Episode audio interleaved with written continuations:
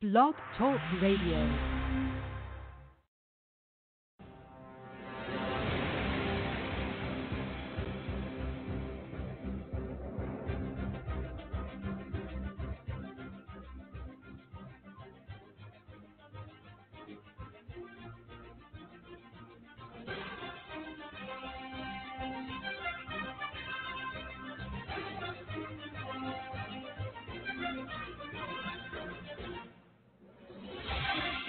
Ladies and gentlemen of America, tonight we deal with an issue that has to be dealt with collateral damage of injustice. And this goes as part two of our series as we address the collateral damage of our justice system and the effect that it has on really hundreds of thousands, if not millions, of people across this nation of folks that are in our prison system, those that are wrongfully convicted, those who are fighting and climbing a uphill battle in search for justice.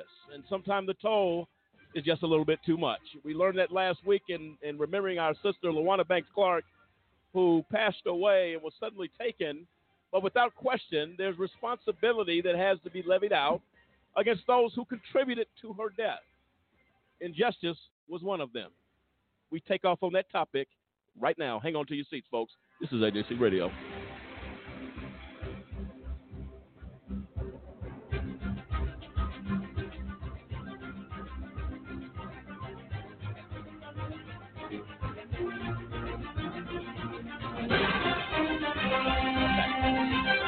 And there you have it. I'm Lamont Banks along with Cliff Stewart, Dennis Merritt, Sampson Riddle, and the Lisa Stewart and the entire AJC radio team tonight as we tackle this subject, collateral damage of injustice, part two.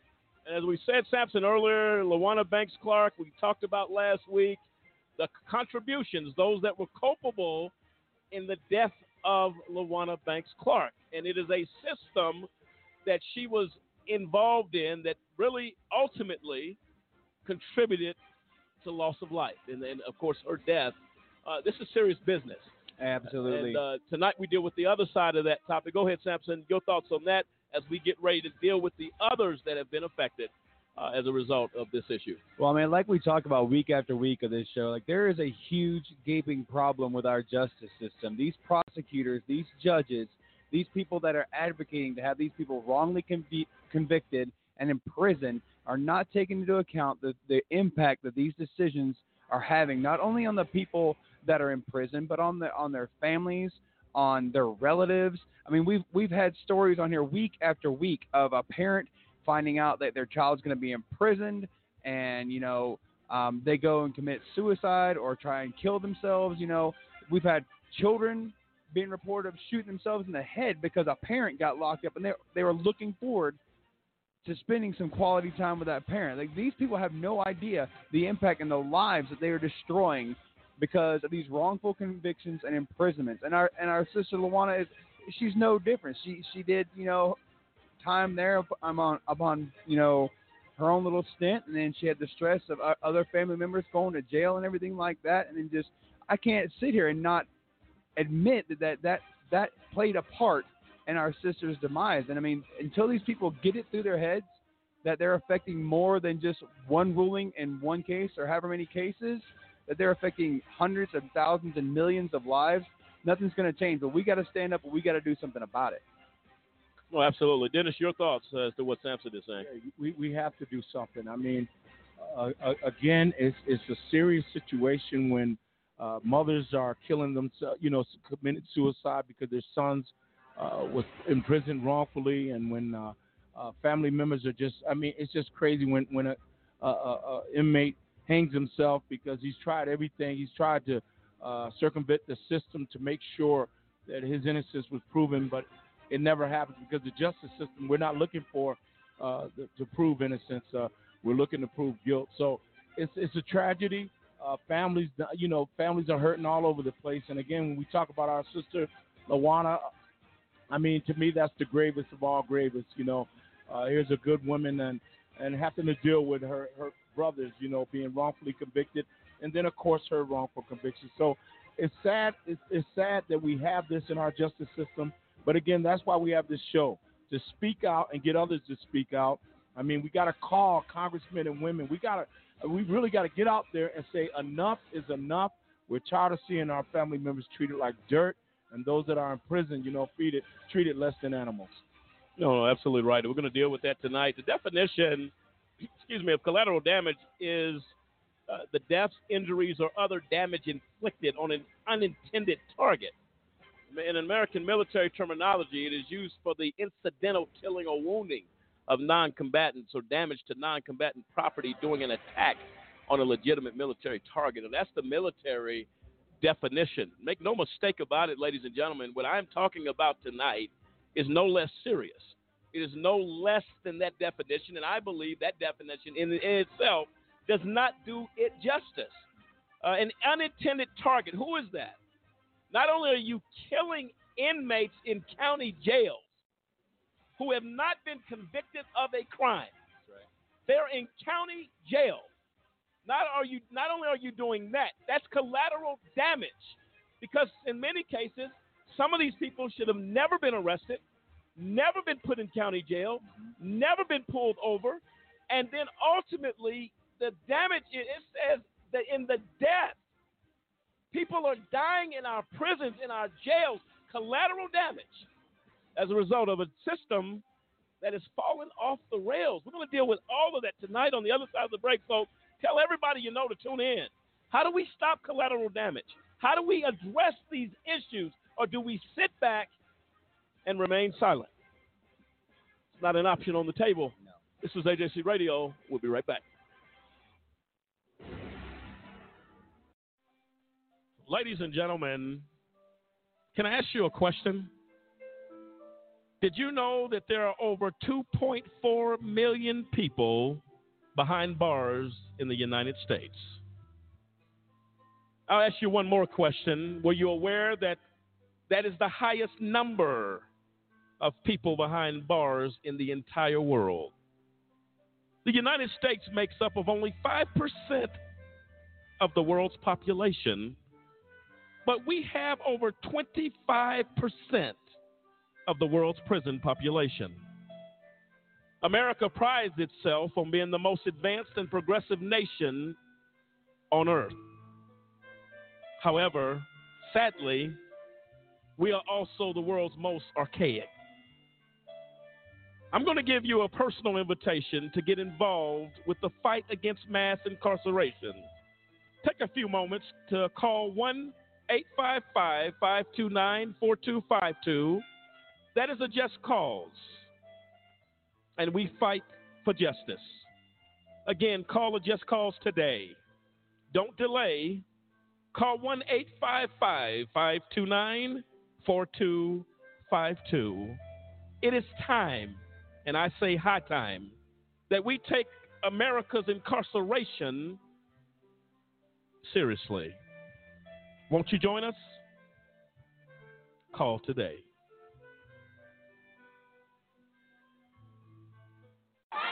We know you care. Now it's time time to change the face of justice. Did you know that minority and youth participation in juries is extremely low to non existent?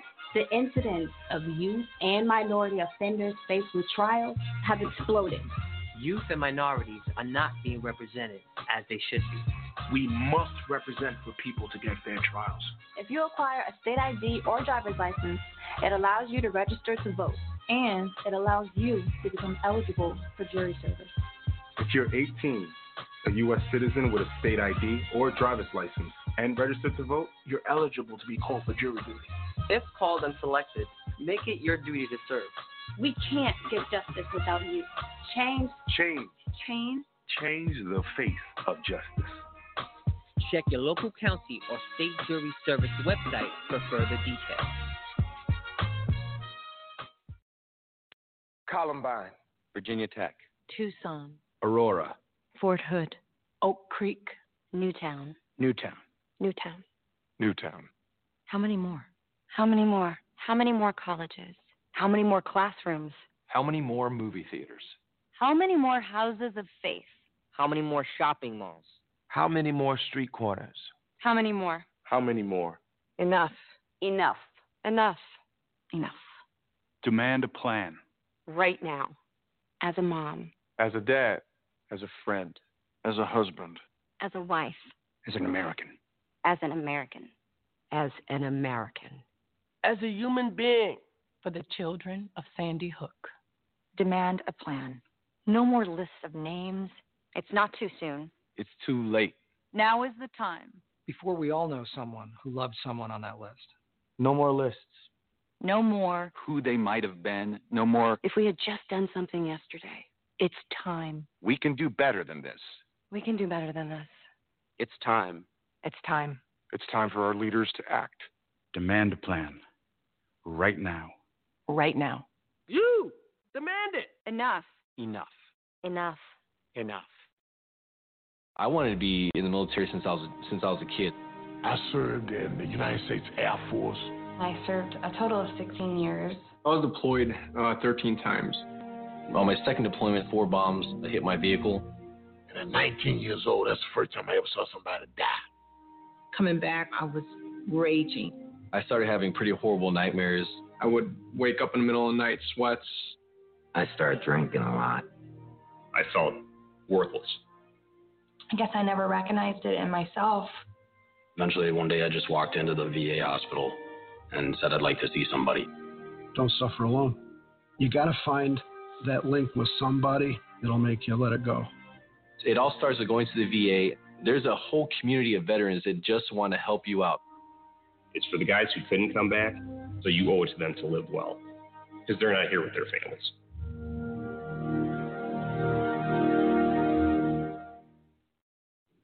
Congress shall make no law respecting an establishment, a Uh, religion, or prohibiting the free exercise. Thereof, or abridging the freedom of speech, or of the press, or the right. Of the people, peaceably, to assemble. And to petition. The government.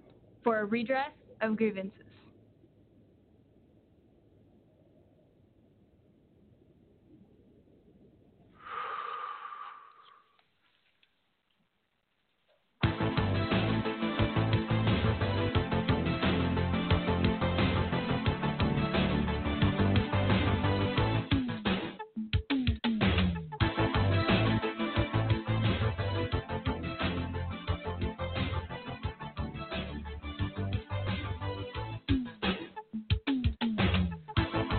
Welcome back, ladies and gentlemen, to AJC Radio. Tonight, as we address the issue of collateral damage, part two of our series, uh, and we're dealing with some serious issues tonight. Those who are affected as a result of injustice in this nation, and we're not talking about a fine or a slight change in lifestyle, we're talking about the death uh, and horrific stories that come with injustice and we can no longer sit back and remain quiet on this issue. As we discussed earlier in the show, we talked about uh, Banks Clark, the prime example of what that collateral damage will bring one to. Uh, the contribution, we believe, without question, uh, of our justice system, that she wrongfully did six months in a federal prison. She has seen injustice at the hands of, of other siblings, including uh, my brother. Uh, her brother, David Banks, one of the IRP5, uh, also saw the injustice of myself wrongfully convicted. Uh, and it goes on and on and on, including the other five, uh, four gentlemen, along with David Banks, who are uh, sitting in federal prison right now uh, on a crime they never committed. And they, I believe, are six years in, headed towards seven years, sitting in a prison, federal prison, for something they did not do. Uh, if you think this is something that is minimum or something that's not a big deal, uh, I'll invite you to walk in these shoes and you tell me different. Uh, this is a tragedy. It is an outrage, and we are going to address these issues. How do we as a society, as a people, as Americans, as non Americans, whatever you are, sit back silently why people in body bag after body bag after body bag continues to be filled because people are totally out of it. They have lost their way trying to figure out and find a way for justice that they cannot find. Ultimately, death after death, family members who are under the stress of this system who believed probably at one point that this system could do something, has done nothing. Has done nothing to combat this issue. We're going to deal with it. And I don't think we're looking at it like we need to as a society, as a country, when you're talking about people dying, families being separated, children being separated from their parents, from their mom, from their dad, from their grandmother, from their grandfather, their aunts, their uncles, you name it. The system is running roll and really doing some destruction uh, in the lives of a lot of people. And, and this is just something, Dennis, we have to address. Uh, you'll never know the pain a family member is going through. Every day they pick up a telephone, and their loved one is on the other end of that phone, wishing that they could come home, missing another Christmas, another birthday, another Mother's Day. And you know what? Many people behind bars, wrongfully convicted, sometimes loved ones are passing away because they just can't deal with it. And I have that burden as a wrongfully convicted inmate to carry behind the wall the death of my loved one. David Banks is no exception to that rule, who lost his sister.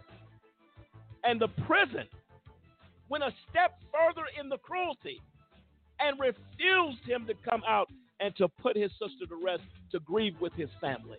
This is collateral damage. David Banks, number one, should never be in a prison anywhere period, because he's not guilty of anything. And to read the definition again, collateral damage is the death, injuries, or other damages inflicted on an unintended target. David Banks is a target. Lawana Banks Clark was a target. Pastor Rose Banks and her family are targets. And every family member of the IRP 5 are targets, and the countless thousands of other people across this country who are unintended targets who suffer extreme pain at the hands of a system that nobody wants to talk about. Nobody wants to deal with that. Sampson, your thoughts? Yeah, when you uh, brought up the the fact that they denied uh, David the fact the ability to come out here and actually help bury um, our sister Lawana, I was actually just reading uh, of another inmate that was denied the exact same thing in the uh, Chicago Tribune here back in 2006. I mean, he's having to bury a 12 or he didn't get a chance to bury his 12 year old daughter. 12 year old daughter. This is a 54 year old man. He might never, never, if she had lived, never got the chance to even see her grow up. But now you're talking about this is the last time he's going to get a chance to see his little girl. This is the last chance he's going to get to say goodbye or anything else like that to her. And you're going to deny him that just for the simple fact that you have the authority, you have the power to do so. Now let's take it back to the, the, the situation that Lamont just brought up. You know what I'm saying, Dennis, where he, he, he made it right here up front and personal with us, you know, where, you know, our brother David is wrongfully convicted. He's been behind the wall for going on seven years now. And by their regulations, their rules, their standards, he's supposed to be allowed to get because he's only in a camp. He's not in some maximum security hole. He's in a camp. He's supposed to be allowed, from what I know, up to 30 days to be out, bury his sister, mourn her properly, and be with his family so they can they can do this. But instead, now, like Lamont was, has been saying, they're going off and they're impacting not just the immediate family, not just you know the friends and loved ones that care for you know the Banks family as if they're one of our own, but now everybody else outside of it's just a domino effect. And this system of injustice that we have in place is doing nothing, nothing to put in checks and balances to hold these people accountable for what they're doing. What are they doing? They're just going out there and they're shotgun blasting these people and they're hitting whoever they can hit with it. They're wrongfully accusing people. They're wrongfully imprisoning people. The IRP 5 is just one of many, but the biggest hometown example that we have here. You know, and we, we can't say it enough on this program. We have to get out there. We have to do something about it because if you're quiet, you know what that means. You're right. You're going along with it. And no, no, absolutely. Go ahead, Dennis. Yeah, and I agree. I mean, you're going along with it. And again, and we have to look at all the exonerations. That's what that's what American got to look at. Why are we having so many exonerations? Why? Because there's so many people being wrongfully convicted, wrongfully in prison for something they didn't do. I think about Darryl Hunt, who I mean, committed suicide because they they they told they called him a rapist, and he didn't rape anyone. So they don't understand the collateral effect. You know, uh, you lose your husband, you lose your wife, you lose your children, all because you're accused of a, something that you didn't do. And then it's all about the prosecutors. They got to get a. There's, this no. I must win at any cost. You're guilty until proven innocent, and that's getting a little bit much. So until America starts saying, okay, wow, that is that is strange. We are having a, a, a lot of exonerations, and then think about those that are on death row. We're going to deal you got with that. people on death row that did not do anything, and you're seeing. So you're going to kill someone just to get a win. I mean, it's getting ridiculous. We got to start speaking out and saying enough is enough. The collateral damage is is getting over the top. We got to fix this. Well, look, I'll tell you right now, this is not something you can discuss and wrap up in a box in one show. This series of collateral damage will continue uh, as we expose uh, the cases, the tragedies, if you will, of the collateral damage effect. Right now, let's hear a little bit of what collateral damage is and what's happening in our system. Let's hear it.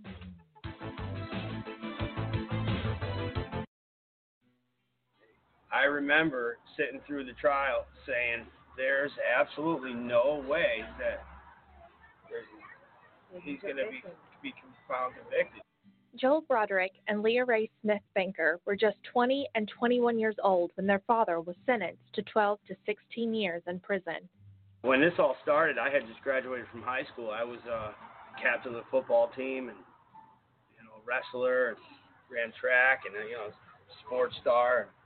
You know, I had my dad around for everything, and I, you know, it was just about the right the time when I was uh, getting ready to have to learn how to be a man and learn how to learn how to do things. You know, like uh, you know, learn how to read a tape measure, learn how to do stuff that your father teaches you. And just at that time, you know, he ended he got locked up. The two were young, and their father was now missing out on some of life's biggest moments. the all the things that you know you call your dad for that you can't call your dad for. I got married a year from our first date from my, with my husband, and he wasn't there. My brother walking down the aisle. Their father was now a ghost in the memories that were being made.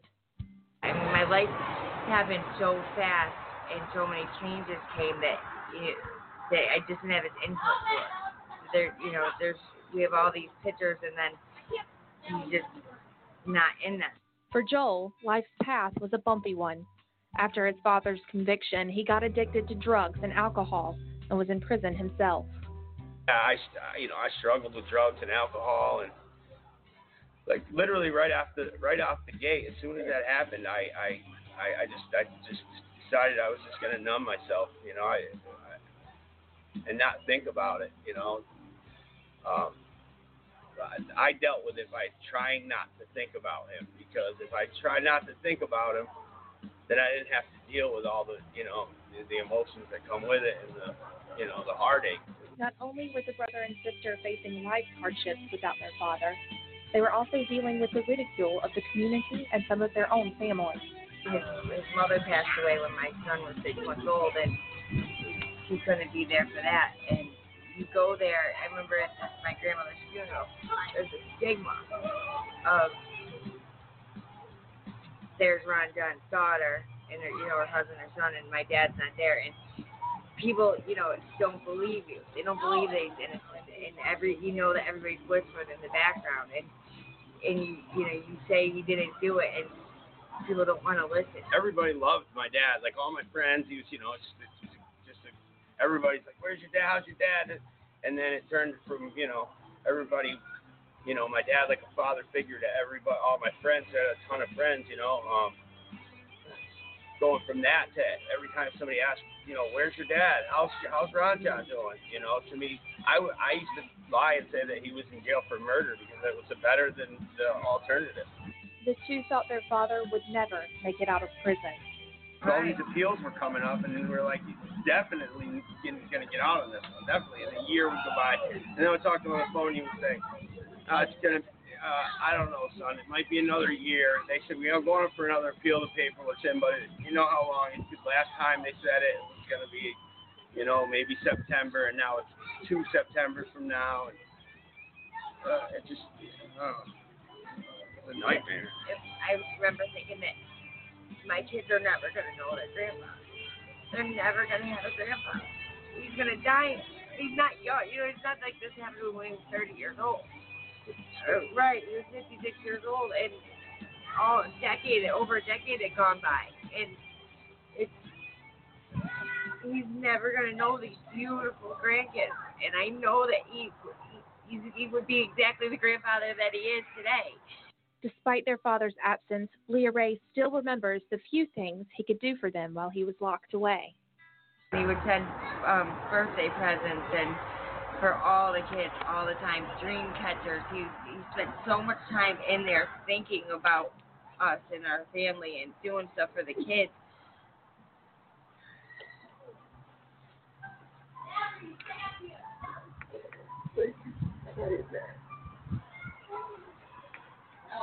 Leah Ray says that this incident changed her. She now sees things from a different perspective. It changes every aspect of your thinking. It puts that.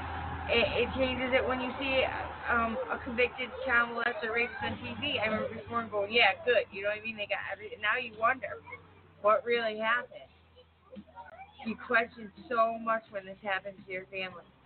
Leah Ray now travels with her father to innocence conventions all over the country, where together they fight to keep this from happening to others.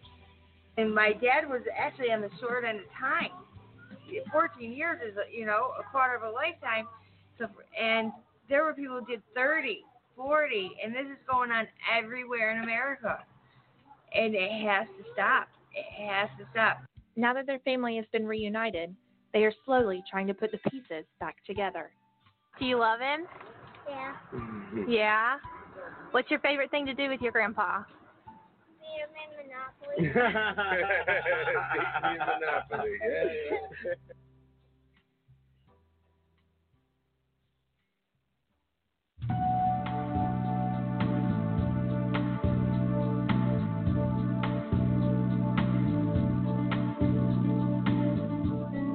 And there you have it. Uh, collateral damage of our system.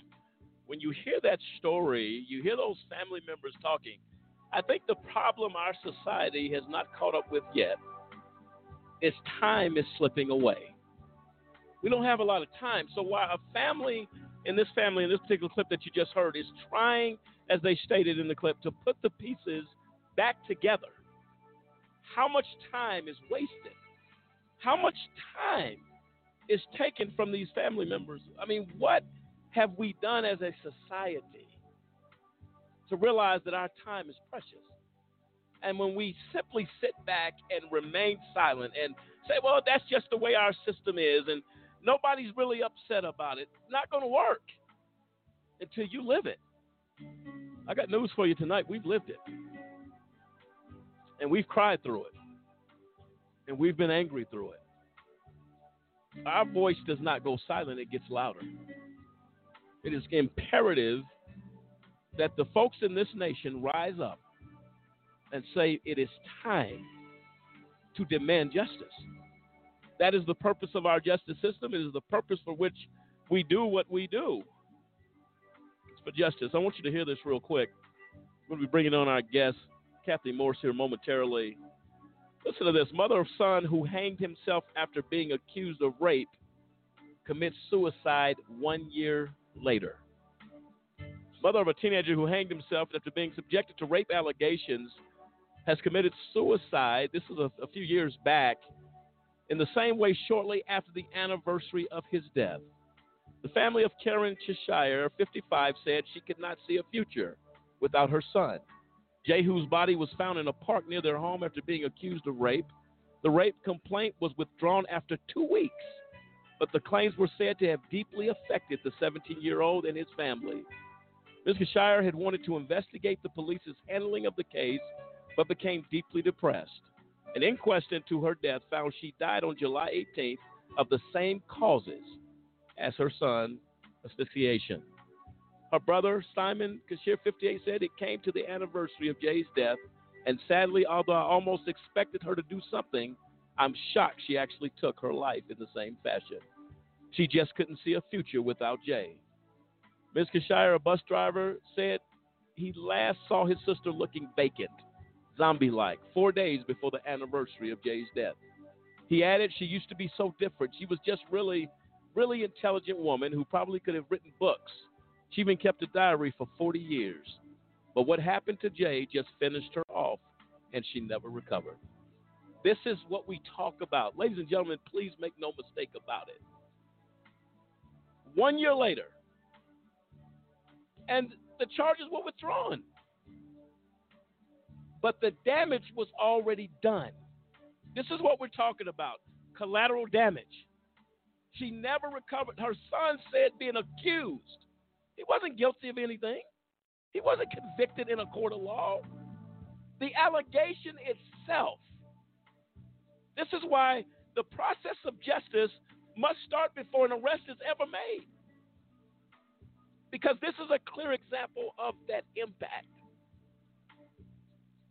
Two lives lost. Two lives. It's unacceptable. Are we going to do something about it? That is the question. Right now, joining us to get into this conversation, our dear friend of AJC Radio and it Just Cause, Kathy Morse, who we have a great deal of respect for. Uh, we're so glad that she took time tonight to join us. Kathy, are you there? Yes, I am here. Good evening. Good evening to you. And so we're privileged to have you tonight, as we always are. Uh, as we have talked about this new series we've started, Collateral Damage of Injustice, uh, and we were talking uh, during the break, uh, Kathy, that even the guilty, those who may have been guilty of something that put them in prison, there's still injustice behind the wall to those who are even guilty that they should not suffer.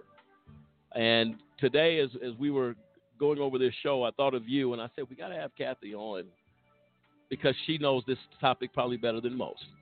And I thank you for coming on and, and, and uh, joining us tonight. As, as, as you know uh, and are aware of, I believe I got a response from you on Facebook regarding the one of Max Clark, my sister, who was taken suddenly from us. We, we did a show on that last week.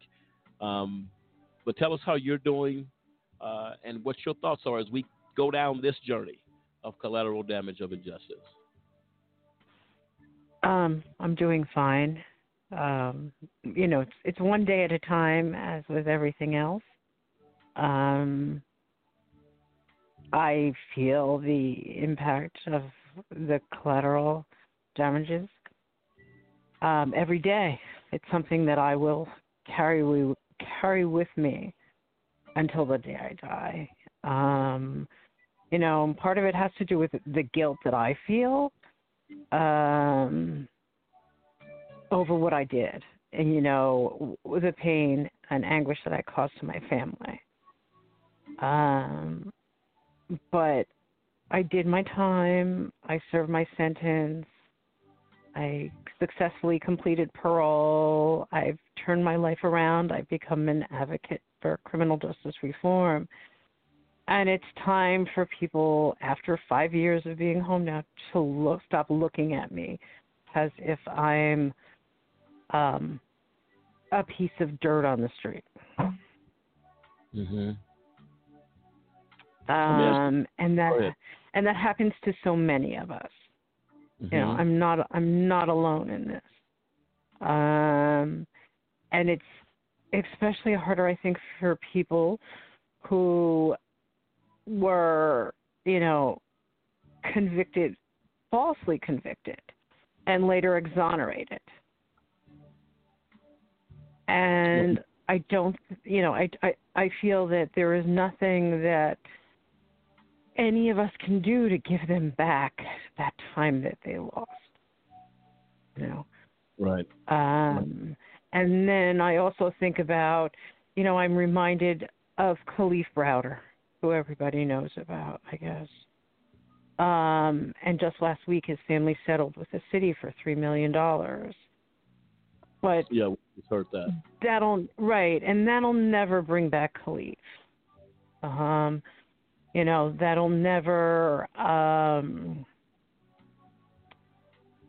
cover, you know, the pain and the trauma that he suffered and what just merely being detained on Rikers did to him, both mentally and physically, it it scarred him so much. And we lost a human life. We lost, you know, a human being, and no amount of money can ever bring that back. No, absolutely right. And uh, right now, Kathy, what I want to do. Go ahead, Kathy. Go ahead. No, go ahead. What you were saying, it's fine. Uh, and I, I, agree with you. Uh, I don't think. I think what happens as a society, we tend to, if it's horrific to look at, let's just turn the other way. Let's just look the other way. Let's act like that's not really happening. I think that's what our society is guilty of because we don't want to look in the mirror and say, look, we have a problem.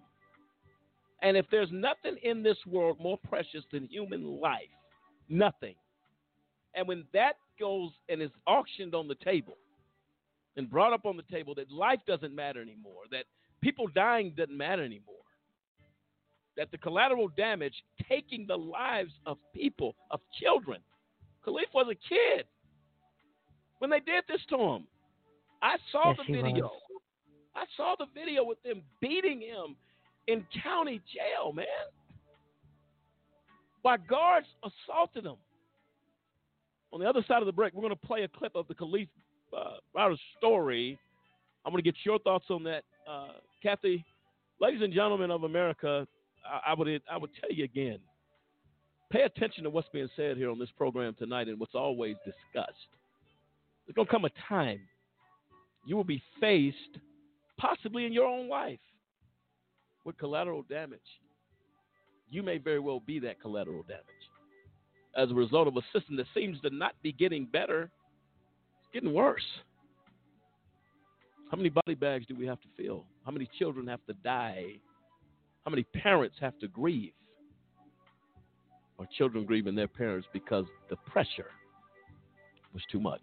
This is AJC Radio on the side of the break. Coming back with Kalief Browder, his story. We're going to get Kathy's thoughts on it. This is AJC Radio. Collateral damage. Let's take a look. We'll be right back.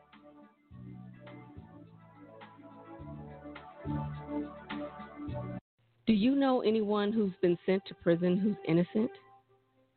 The United States is experiencing record numbers of exonerations in cases where people were wrongfully convicted of crimes they did not commit. If you believe that no one should be sent to prison for crimes they didn't commit, there is something that you can do today. By remembering a just cause with a monthly, annual, or one time donation, you can help in the fight against wrongful convictions. Call a just cause at 855 529 4252 or visit a-justcause.com and click the donate button. A Just Cause is a 501c3. Wrongful convictions are wrong. Let's be the voice of those who can't speak from behind the wall.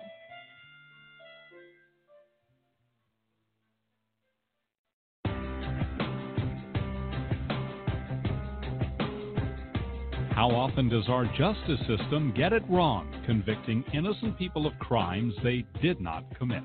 A new project by the University of Michigan Law School and the Center for Wrongful Convictions at Northwestern University School of Law tries to answer that question. In the last 23 years, more than 2,000 people have been convicted of serious crimes and later exonerated, according to the National Registry of Exonerations.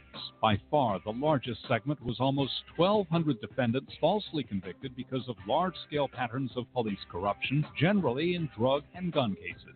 Of the remaining 873 defendants exonerated, nearly half were wrongly convicted of murder, and of that group, 101 were sentenced to death. On average, it took more than 11 years for a conviction to be set aside. Why does the justice system get it wrong? In homicides, the biggest problem is perjury and false accusation, most often by supposed eyewitnesses. False convictions in adult rape cases are primarily based on mistakes by eyewitnesses, while false convictions in child sex abuse cases are often for fabricated crimes that never occurred. 2,000 exonerations may seem small in a nation with more than 2.3 million people behind bars, but there are far more false convictions than the report contains. Most false convictions are never formally challenged, and those convictions that are successfully overturned receive little or no attention from the media, according to the report's authors.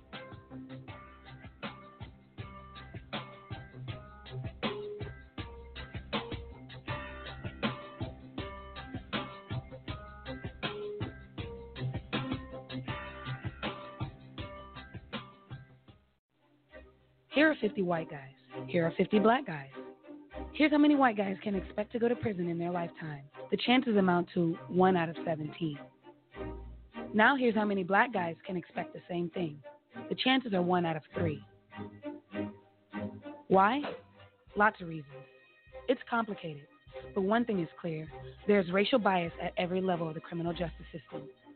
When blacks and whites commit the same kind of crimes, blacks are more likely to be arrested. Once arrested, they're more likely to be convicted. Once convicted, they're more likely to serve longer sentences. Look at the numbers in America's so called war on drugs. About 14% of American drug users are black, as are about a quarter of drug sellers. Yet blacks are 34% of the people arrested for drug crimes. And those convicted of drug crimes, 46% are black. By the time we factor in sentencing, there are actually more black drug offenders than white ones in state prisons and in federal prisons. In the end, the incarceration rate for drug crimes is 10 times higher for blacks than it is for whites. These are the facts. Racial disparity in America's war on drugs is one big reason that one out of three black men can expect to go to prison in their lifetime.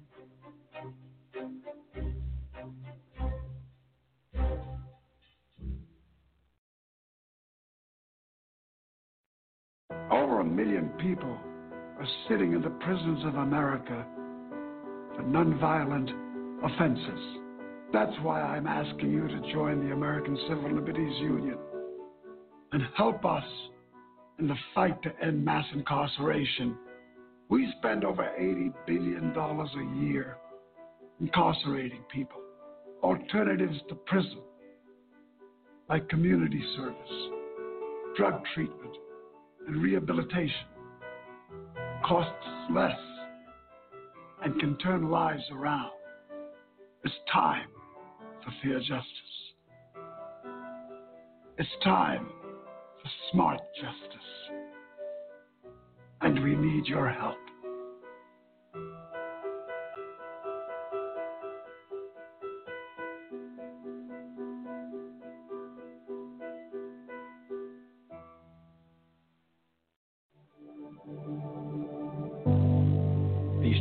Have to stop. There must be accountability. Black, white, brown. we are one. We are one. One, we will not stick to sports. We will not shut up and dribble. This is bigger than basketball. Change can be uncomfortable. Change is necessary. We need to talk. We need to act. We matter. We must unite. Say his name. Stephon Clark. Stephon Clark. We must unite.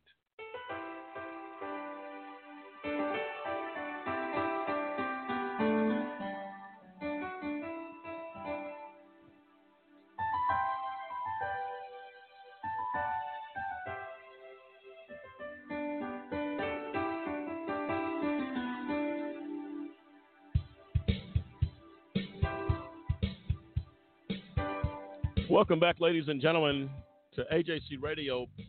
Uh, addressing the issue tonight of collateral damage of injustice. And we have just touched a little bit on uh, the tragedy, the human tragedy of injustice and the damage that it causes the lives, I would say, of millions of people, families, the wrongfully convicted, the moms, the dads, the aunts, the uncles, the children the nephews, the nieces, you name it. They go to bed every night missing a loved one because of injustice. And uh, we're going to continue to address this issue. We're very happy tonight to be joined uh, in this conversation uh, by Kathy Morris, who I consider a friend of this organization and of this radio program. Kathy, thank you so much for coming back and being a part of this discussion. We appreciate it. Thank you.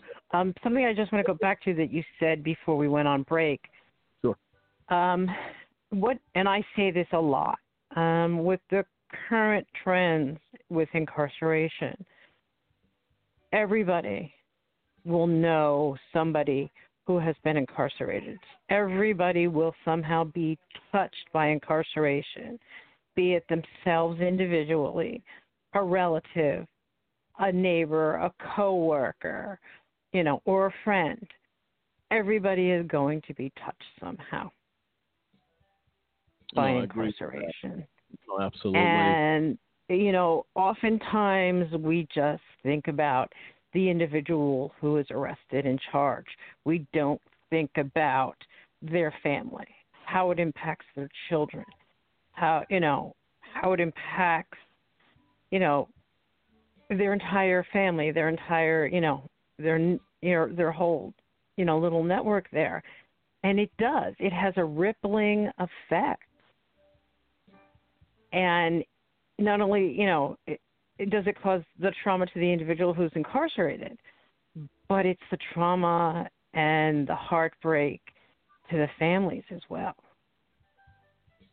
Absolutely. Um, yes. And it's just it just spreads out there and you know Kalief my heart breaks every time I think of Kalief. Um you know, and I I posted about it on Twitter when they announced the award and I'm like there is no justice in that award. It will not bring him back. It will never compensate for the pain and suffering he went through.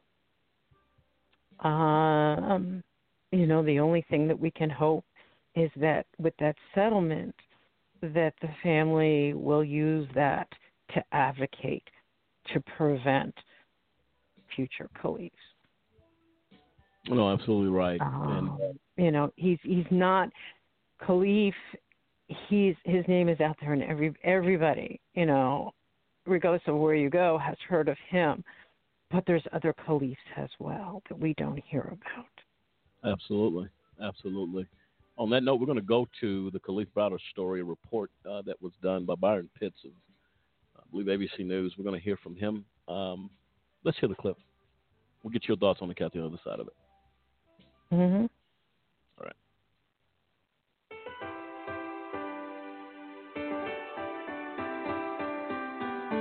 We turn now to another tragic story about a young man who learned the hard way about the troubles plaguing America's criminal justice system. Kalief Browder was arrested at 16, never convicted of a crime, never had a trial, but spent more than three years in one of the most violent jails in the country. Tonight, here is Kalief in his own words.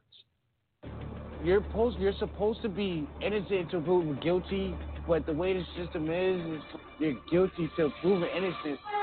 Little did we know Kalief Browder was already dying inside the day we met him.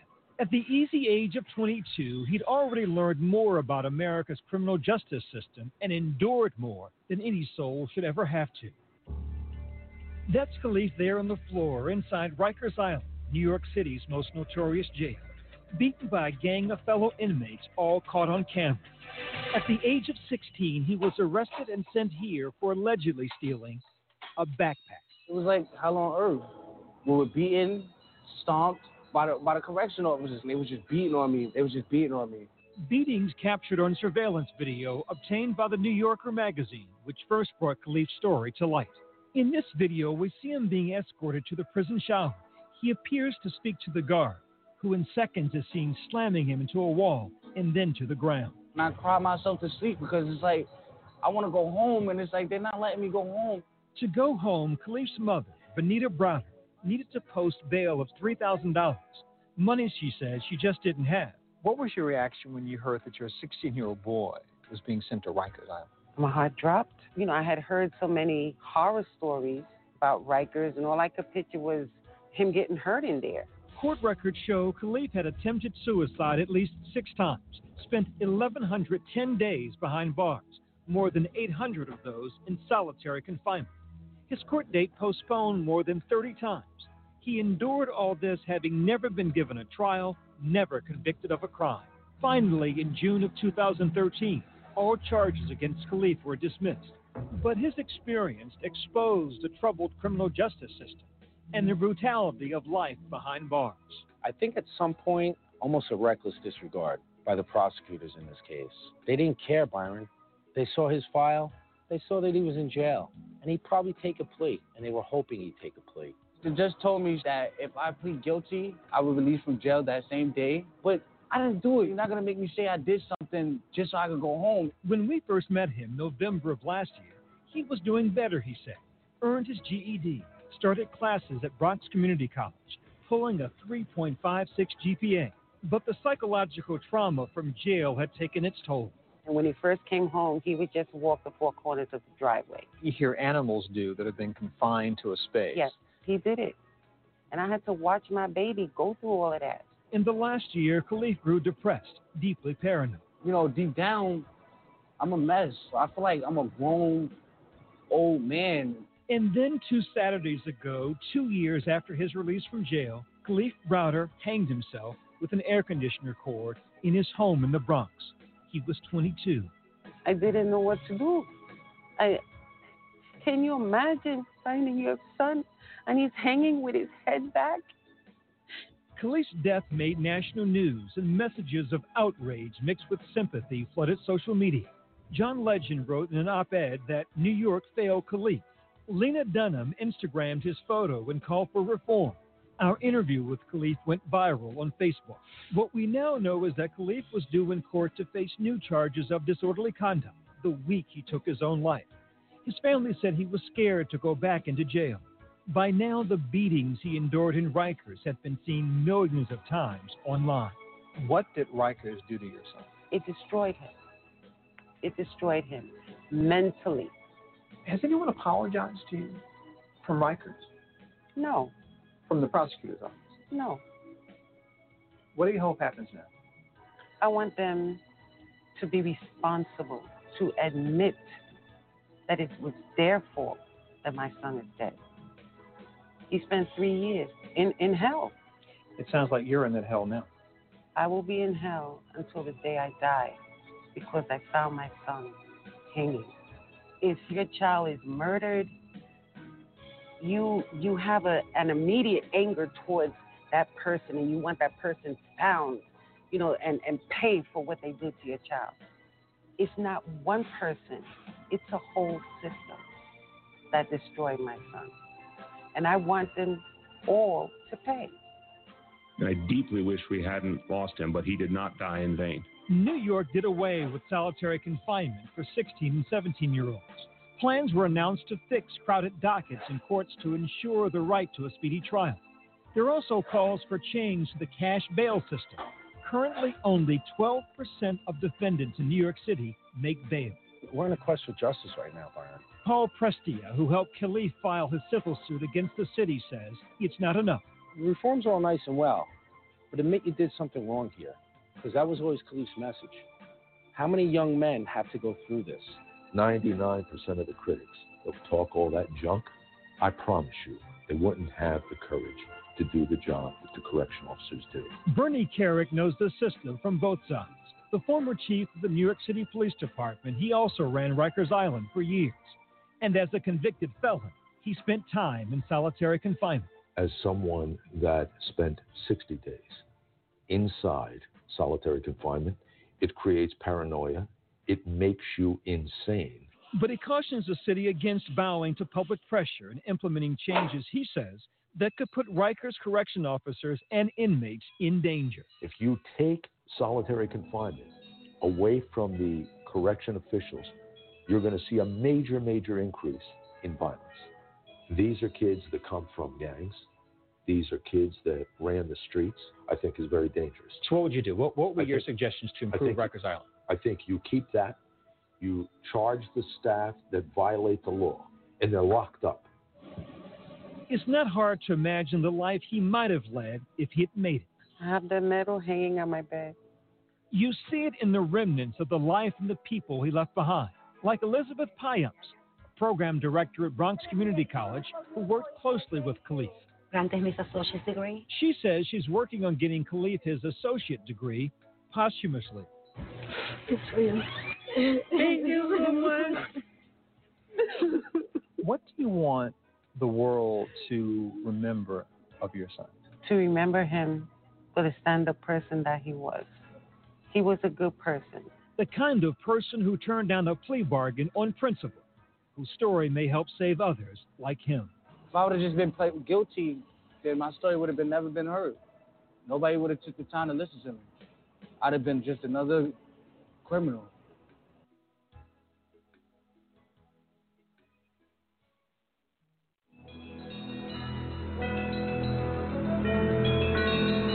Well, there you have it. Kalief Browder tragedy.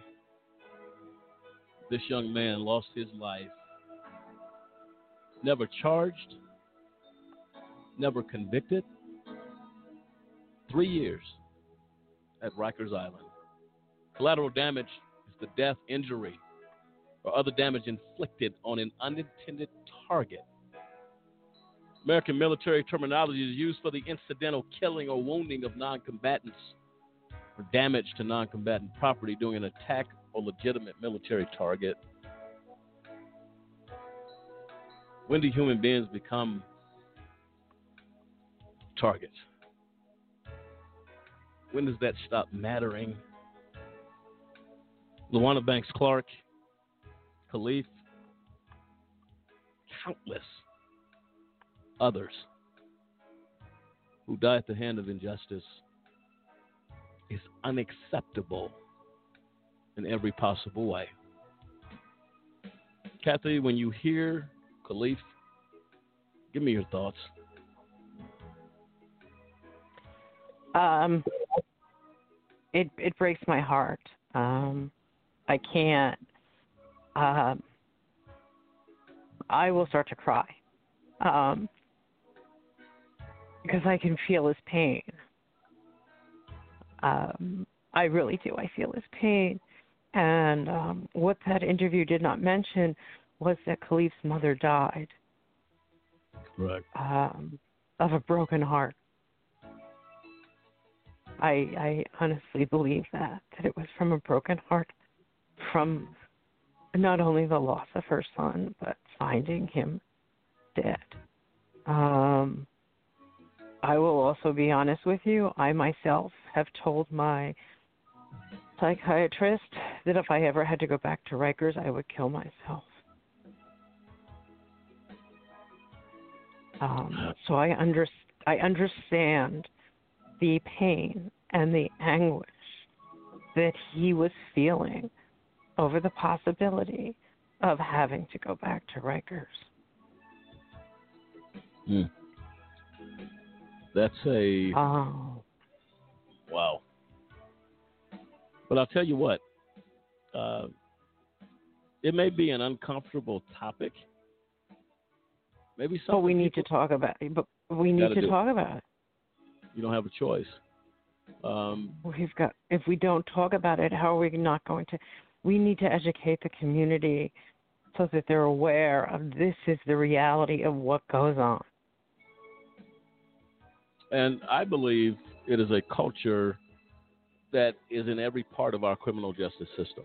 And that's whether you're talking about death row, whether you're talking about loopholes to keep people locked up. We're going to talk about on the other side of the break.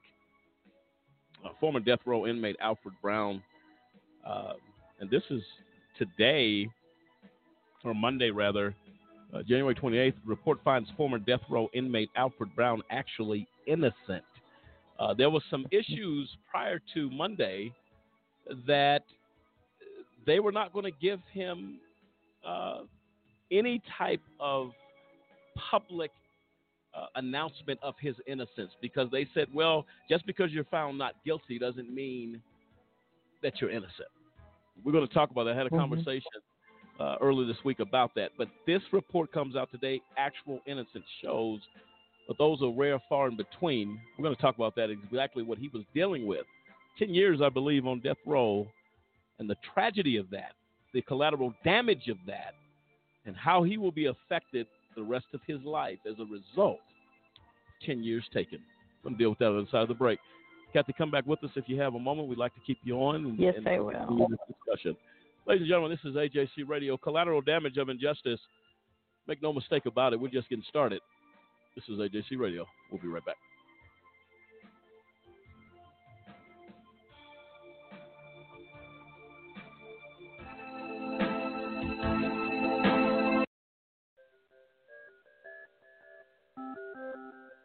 The United States of America incarcerates more people than any other country in the world. In fact, the U.S. hosts more prison inmates than all other developed nations combined. As of 2010, the world population was over 6.8 billion people, with an estimated 9.8 million in jail. This figure, compiled by the International Center for Prison Studies, refers both to individuals held in jail awaiting trial and inmates serving time after sentencing. So there are 9.8 million human beings on planet Earth living inside of cages that we know of. In 2010, the U.S. was home to about 309 million people, 4.5% of the world's total population, but housed 23% of the world's prisoners. So take a moment to think about what this means. It means we imprison more people than enormous autocratic countries like China. We imprison more people than Russia. Compared to the size of our population, our rate of imprisonment dwarfs our closest allies, like the United Kingdom, France, and Canada. As of 2010, there were over 1.6 million post trial inmates serving sentences in America's state and federal facilities. This number does not include those being detained pretrial or those on probation. The most unique feature of incarceration in America is the large and active role of our federal government. In most countries, crime is reacted to at the local or regional level, whereas the American government finances and legislates a significant portion of law enforcement at the national level. State governments still do their fair share of incarceration, though. California and Texas incarcerate more than other states with over 171,000 inmates each. Florida is a close third with over 103,000 prisoners. But no single state locks up more people than the federal government with over 208,000 inmates. Perhaps the nickname Land of the Free, Home of the Brave should be updated. Though I suppose you need to be brave to endure the highest likelihood of incarceration the world has ever known. Prisons are not what we think about when we think of America, and they shouldn't have to be. A free nation shouldn't imprison so many people, and a fiscally responsible nation can't afford to. With close to $40 billion a year in state correctional spending, the financial costs are obvious and staggering alone, but the human costs are often underappreciated. 1.6 million fathers and mothers, brothers and sisters, sons and daughters of American families are incarcerated. It's time for people to realize that the criminal justice system in America is desperately in need of reform.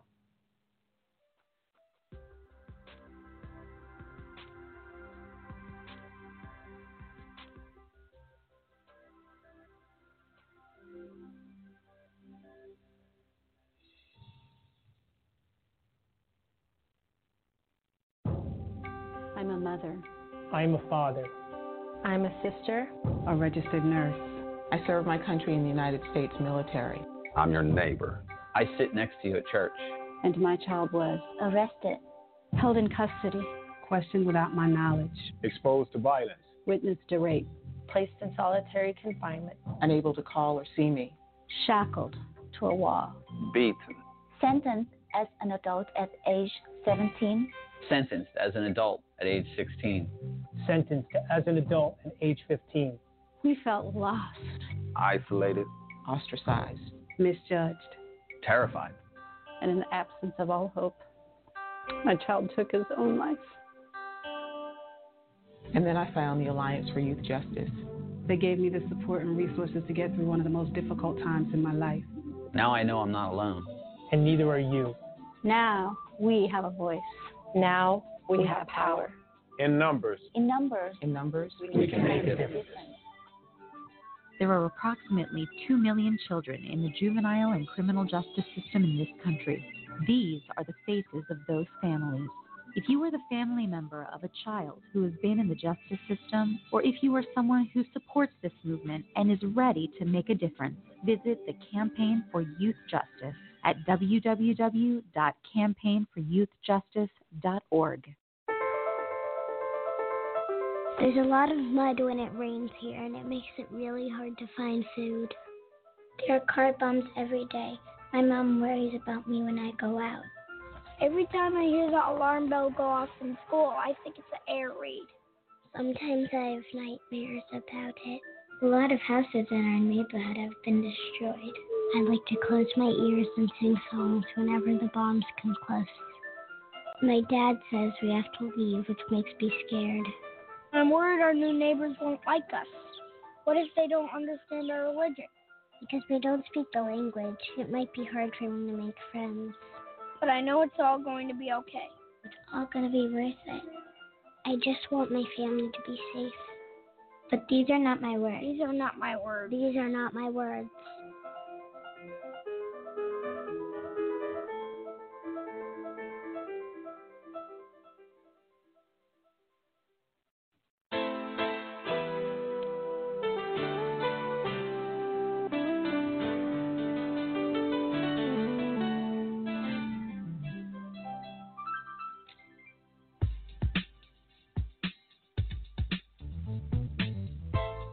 Welcome back, ladies and gentlemen of America. This is AJC Radio. Tonight, continuing our discussion about collateral damage of injustice. And I'll tell you what, this has been a a serious conversation. We've been honored to have uh, Kathy Morris on board with this conversation uh, and chiming in on a very troubling uh, situation in this nation. Uh, and Kathy, again, thank you so much for taking time out of your evening and joining us tonight uh, for this conversation. We were talking uh, prior to the break the story of Alfred Brown out there in Texas, and the Houston Chronicle is responsible for this article. Uh, Sampson, we were talking prior to the break, uh, or during the break rather, uh, about what they've done to this man. I believe he spent 10 years on death row, 12 years in prison. His conviction was overturned after discovery of evidence substantiating his innocence. And you have a prosecutor who, at the last minute, Special Prosecutor John uh, Raley has completed a report finding ex death row prisoner Alfred uh, Dewayne Brown actually innocent, according to current and former Houston Police Union chiefs uh, Joe Gamaldi and Ray Hunt. The Harris County District Attorney's Office was set to release the bombshell results of the uh, month long investigation on Monday, uh, but stepped back at the last minute, Hunt says. Two sources familiar with the case confirmed the union's claims to the Houston Chronicle. Uh, and this is the this is the really the, the serious point of collateral damage. It says that State Bar dropped the probe into ex prosecutor accused of withholding evidence in this case. Uh, so there was a probe into why the prosecutor did what he did. Now, the state bar says we're not going to pursue this any further. Now, only no, only who knows what this man has gone through, and what effects this will have on him after the fact. Sampson, your thoughts? Oh, absolutely. I mean, let, let's not just go under the fact that he was been wrongfully convicted. Let, let, let's let's go ahead and start out with that. But now this man was sentenced to die in 2005 for something he didn't do. Now they come back and oh, they found evidence in his garage, phone records that confirm this man's alibi, and they find it during spring cleaning. Right. Now, okay. Now after that, now they're just going to keep laying it on. The man who had, Raley, who had the report confirming this man's innocence, de- declined publicly declined to confirm the the results of his report. I mean, what kind of coward do you have to be? Yeah, you've already been paid, fella. Just tell him what you know. Exonerate this man. But instead, right. they just keep laying on this guy because now, because he's not officially innocent, now there's no compensation, there's no restitution, there's nothing for this guy right now. Absolutely nothing. So now he's lost time. He's basically been slapped in the face by the justice system. He's uh, he's getting nothing other than, uh, oh my bad, but then we're not going to actually say that you're innocent because then we're going to have to do something for you. You got to pay them, and that's the scam of the system. And that's the to me, this is the seed of collateral damage. This is what these people do, uh, in in wanting to just railroad people's lives. Ten years mm-hmm. on death row. Ten years wondering when will I be put to death for something I did not do. Alibied up, no problem. We got the. Tr- we've seen we, we know that doesn't matter. Right. Joyce Ann Brown, uh, we're going to be featuring her story Tuesday next Tuesday night. The collateral damage of her. She died after leaving prison, after having alibi after alibi, proof, time, everything. We're still going to convict you and send, send you to prison. Yeah, this, this is sick. Yeah, and it's absolutely crazy. I'm just sitting here reading further down. Like this guy, Mr. Brown, had never even prosecuted or convicted so much as a traffic ticket. A traffic ticket. Yep. And they're going to railroad this guy, threaten to kill him for more than a decade of his life. And then once something comes out again, and they're gonna do they're gonna do nothing, and they're not even gonna investigate, you know, this crooked prosecutor.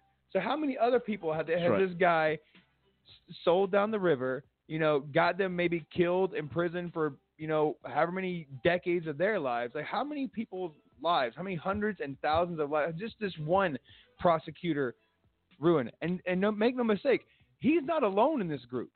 Right. Absolutely. He's not alone in this group of just crooked people. Like I said before, we got one here, hometown front and center for us with the IRP five. That that prosecutor should have had no word and said whether David could have come home for Juana Sudol. He should have no word in anything but that this system of injustice that we have, like we've been saying on this show, man.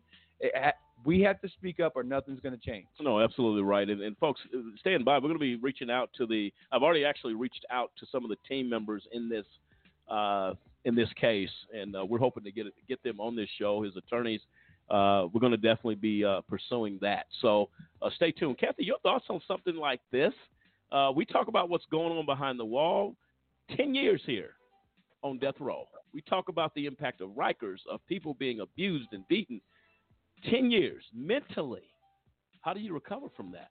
Your thoughts on that, Kathy? I don't think you ever can. There is this trauma, you know, that, that impending doom.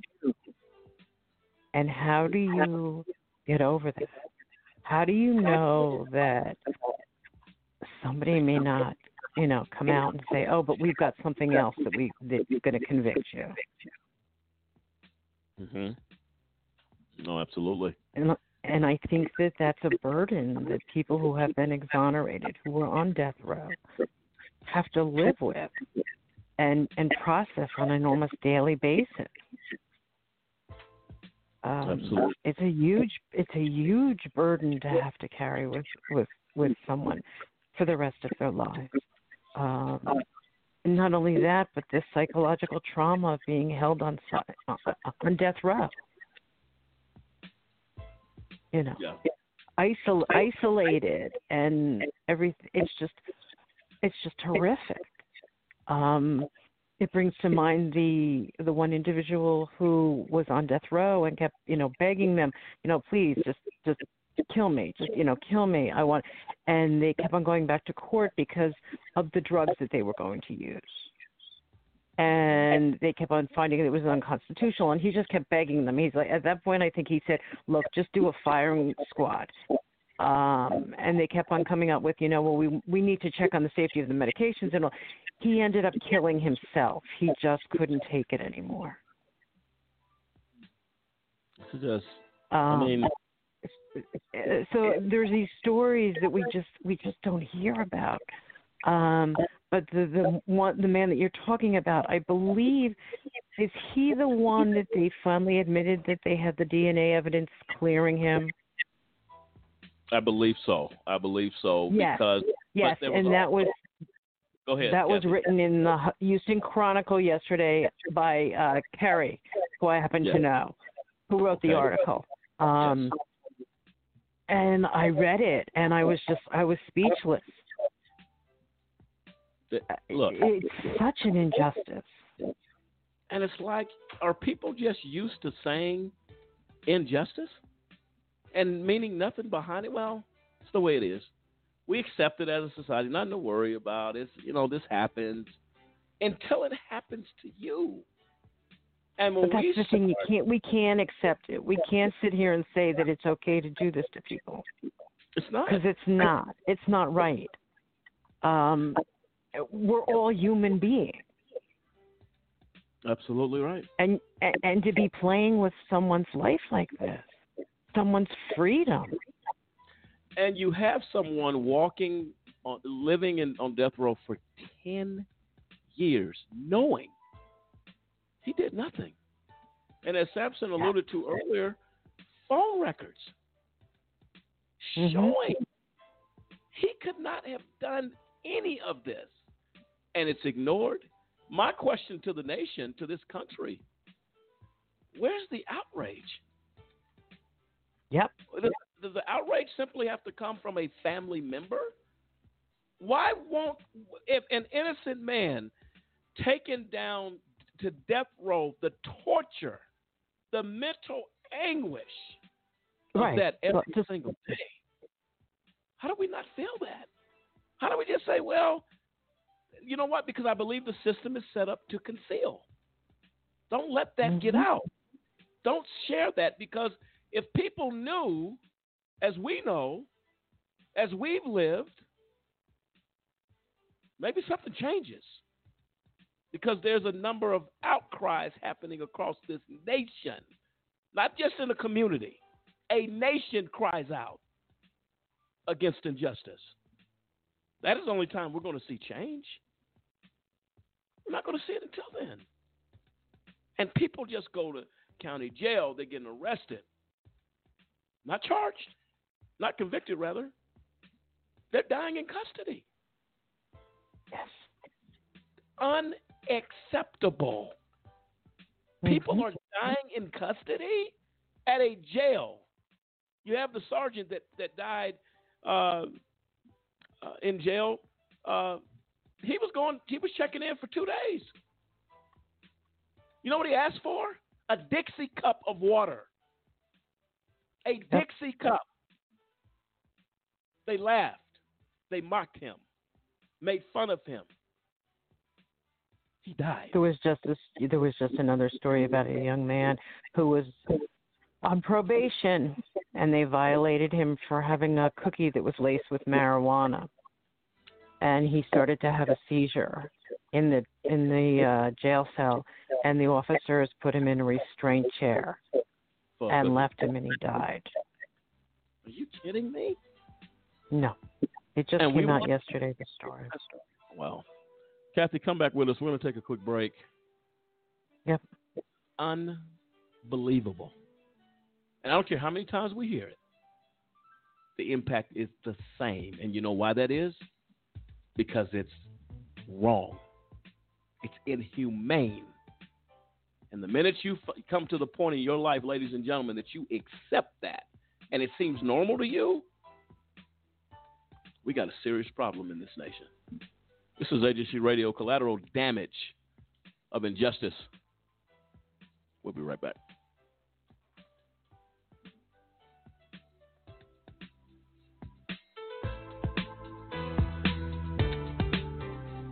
Look, right now, uh, while you're looking at this on your screen in your hand or on your computer, there's somebody just like you who's sitting in a prison cell.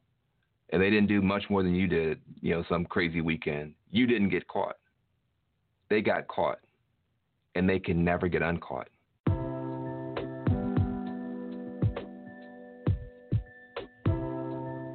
The United States of America is now the number one incarcerator of human beings in the world, in the history of the world. Uh, we have about 5% of the world's population. We have 25% of the world's prisoners.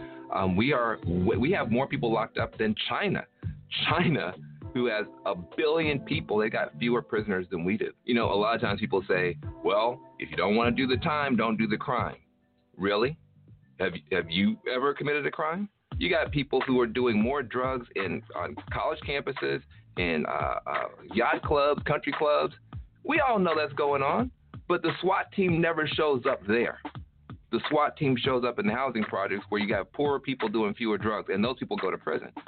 But think about it. What if one of the times when you were breaking the law, when you had something illegal in your pocket, in your car, at your party, the police had kicked in those doors? Would you want to be known for the rest of your life based on what happened that night? That is what is happening to millions of people. If rich folks' kids get in trouble, they go to rehab. Poor folks' kids get in trouble, they go to prison. And you spend $100,000 per year per kid to lock a kid up. When you could have spent a fraction of that and turned them into a NASA scientist, turned them into a, a, a fashion icon. When people come home from prison, they're not given the opportunity to start over. You leave a physical prison and you go into a social prison where you can't get a job, you can't get a student loan, you can't rent an, rent an apartment. How are people supposed to start over? And what happens to neighborhoods when you take a disproportionate number of people out for minor offenses and you send them back home with no hope and no opportunity? There are no more excuses to have this horrible system continue when there is now finally bipartisan agreement that it is a tragedy to do this. Not only do you have President Obama and the Democrats, you now actually have uh, people like Paul Ryan, Koch Industries, Newt Gingrich, all saying the same thing.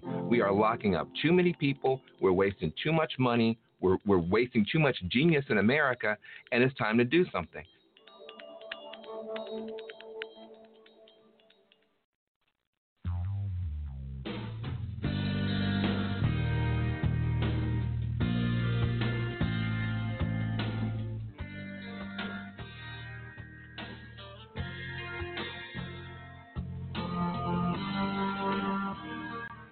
And welcome back, ladies and gentlemen, to AJC Radio. Tonight, addressing an issue collateral damage of injustice, part two. And we'll probably do part three, four, five, six until we exhaust this conversation, until folks are motivated to move and do something. Uh, these are the lives of people uh, who are needlessly lost. Uh, lives are needlessly taken uh, as a result uh, of, of just injustice. That, that's the bottom line. There's no other way to say it, Sampson, as we uh, have gone down this path tonight. You're talking troubling, heartbreaking, heart wrenching uh, things here that I don't know how a person, a person, can hear these facts and go to and actually go to sleep at night. Which it, I don't talk to me, Sampson. This, this is this is out there. Yeah, I, I don't understand it either, Mon. I mean, we've we've heard about like countless countless people being affected, whether the the family member um, has to sit there and go through this this wrongful imprisonment, wrongful conviction uh, of one of their loved ones, knowing full well, you know, that they never did anything wrong. We have the person that's behind bars having to be separated from everything that they know, going through you know, further abuse at the hands of guards and officers and uh, you know whomever else. Um, and I mean, we've we've heard it time and again: just lives lost, tragedies that happen, families torn apart, not I mean, not seeing or hearing from each other for forever. And then, if the if the person manages to survive and get get out, well, then their life is still in disarray. I mean, they're coming back to an entire society that they don't know their records aren't easily expunged so they can just enter back into society as a contributing member. No. Now they're, they're a pariah. Now they're an outcast. Now they're looked down upon as being less than the normal citizen when they did absolutely nothing wrong. And then, like we heard from the last story, on top of that, the system wormed its way through all these different loopholes with these crooked judges and prosecutors to not even make any type of reparations or anything for these people. So it's just one wrongful thing, one, you know, like Dennis said earlier, one prosecutor trying to pad his win record, and they're devastating hundreds and thousands of lives each and every time they get a wrongful conviction because they don't care. They don't care. They're winning, they're making their money, and they're moving on. We as a society, it seems like we've lost that human factor. Like, where have our morals and ethics gone where right is right and wrong is truly wrong? You know, that's the, the big problem that I think you know, at least for me, and I think everybody else here on the show has with the, with this this system of injustice that you know so many people are falling victim to. Now instead, you know, we we as AJC Radio, we're trying to stand up, give a voice to the voiceless, speak out for those who can't speak for themselves, and get out here and get the word out. Get people to actually get up off their couches and do something about it, rather than just sit idly by and that's what it's going to take to make the system change. No, for sure. And Kathy uh, Morris is definitely one of those ladies uh, that's letting her voice be heard as an advocate. Kathy, your thoughts uh, just on, on the entirety of what we've heard tonight. Um, and, and again, you're very clear on your position and, and, your passions and what you say. Give me your thoughts of the, these. Are, we could go for years and report on stories and collateral damage of injustice because it is so often that we're seeing and hearing what we're seeing. Your thoughts on that? That's right, and we would never repeat the same story twice. Mm-hmm. There are so many stories out there that don't even make it into the press that we aren't aware of. If it weren't for maybe family members coming out with it, um, and that's where the community has to get involved and demand accountability and transparency. Absolutely. This is something that you just cannot believe is real. That's that's kind of where you go. Listen to this. Man dies after alleged mix-up led to his wrongful arrest, attempted hanging, and massive brain injuries. A man who tried to hang himself in a Chicago police lockup, prompting his family to accuse officers of wrongfully detaining him, died Wednesday morning, according to his longtime girlfriend. Tyler Lumar, 24, died at the landmark of Des Plaines Rehabilitation and Nursing Center in the northwest suburb, where he had been treated after suffering massive brain injuries during the suicide attempt in August 2016 at the Harrison District Station on Chicago West Side. His cause of death has yet to be determined. It just seems surreal, his girlfriend Casey told the Tribune on Wednesday. I don't think I've really grasped any of it and accepted any of it. The Cook County Medical Examiner's Office confirmed Lumar was pronounced dead at 5:31 a.m. An autopsy had been scheduled for Thursday. The Tribune highlighted Lumar's ordeal in front page article last November after his mother filed a lawsuit against the city and Chicago Police Department on her son's behalf. At the time, Lumar had spent the last year on life support, racking up about $2 million in medical bills. Chicago police officers were called to a medical clinic in the East Garfield Parks neighborhood after Lumar yelled and threatened a doctor who refused to refill his cough medicine prescription and then tossed papers on the floor and said he would come back. Police left Lum- let Lumar go without charges, but moments later, the same officers stopped him as he walked down Madison Street Record Show. They arrested him because authorities in Lee County in western Illinois had issued a warrant over an overdue $25 payment in 2015 misdemeanor traffic case. Lumar had paid the 25, but authorities in Lee County had failed to withdraw the warrant, the lawsuit alleged. Can you are you kidding me? $25? Now you let him go. Now, that's collateral damage. This man should have never been stopped for $25. He ultimately tries to take his life and suffers massive brain damage. Why are these officers not held accountable for the death of this young man? Dennis? It's because uh, that that young man's life uh, to them didn't matter. I mean, it, it it doesn't matter. I mean, and it's so sad as we talk tonight. I think uh, I think a lot about uh, why does it have to hit home. Uh, I'm so thankful for what for what a just cause is doing. You know, getting it out there. We're trying to prevent it from going getting to someone's home, but it seems as though no one takes anything serious until it's in their it's in their backyard. You know, it, it, it happens to them and we're just trying to get it out there that this this injustice has to stop. I mean, twenty five dollars. That's just, come on. That's just that's ridiculous.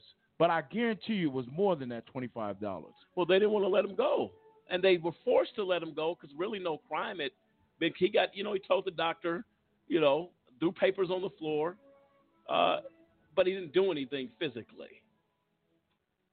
They didn't want to let him go because apparently him walking from that location, they stop him and say, well, there's a warrant because they failed wow. to pull a warrant, a traffic warrant, mind you. Twenty-five dollars. Yeah, twenty-five dollars, and somebody not doing their job properly, and this young man loses his life. It's it's unbelievable. Kathy, we're going to play a clip right now. I want to get your thoughts, and we're going to let you go respectively, um, if you choose to uh, that option's on the table for you. You've been such a delight on this show, and your insight is, is, is priceless. We appreciate that. So I'm going to play this clip for you. Uh, talks about a former county jail officer speaks out on the death of a Sergeant James Brown who died needlessly and became collateral damage in a failed system. Let's see what it had to say.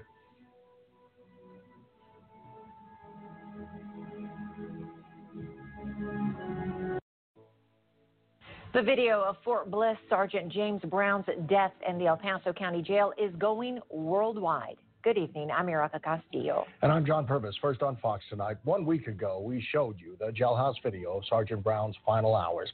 And the story has now moved far beyond the borderland. News outlets and websites around the world are picking up the story.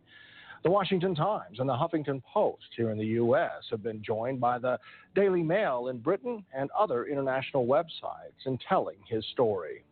Hundreds of people around the world have commented on the video as well. And tonight, a former El Paso County Jail corrections officer speaks up to say Sergeant Brown's death did not have to happen. Erica continues her coverage of this story that you'll see only on KFOX. Fort Bliss is one of the largest military installations in the country. There are about 30,000 active duty soldiers stationed here at any given time.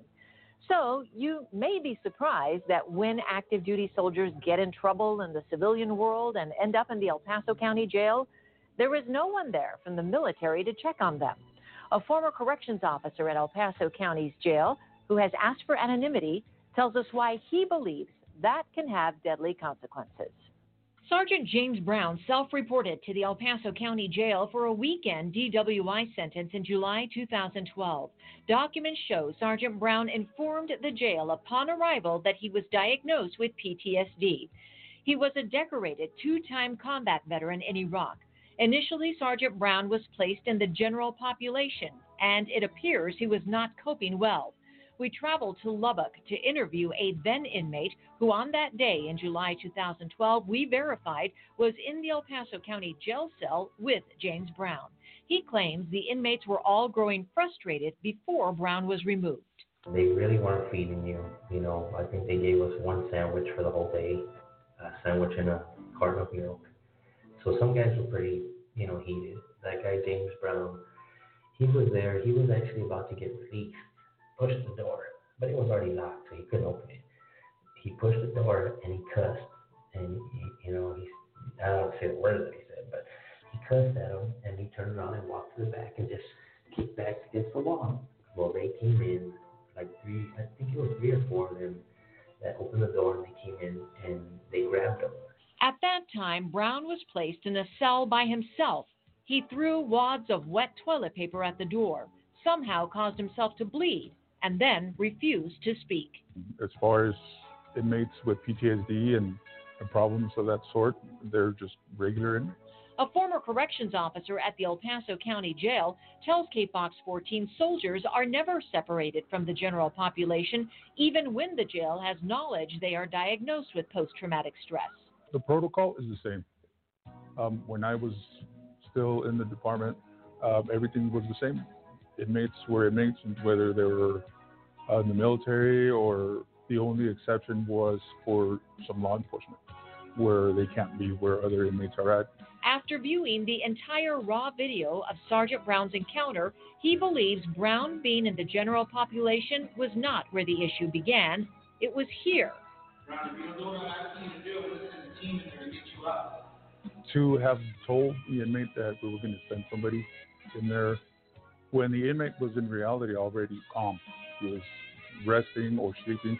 I couldn't see him what he was doing, but he wasn't yelling or kicking the door. It wasn't until he was threatened with, with violence to give give himself up that he reacted. What followed was the extraction team storming his cell and Brown immediately stating he was struggling to breathe. Eventually, his limp body was hoisted up and carried to the infirmary, where Brown was sedated twice by injection and begged for water before collapsing and becoming unresponsive.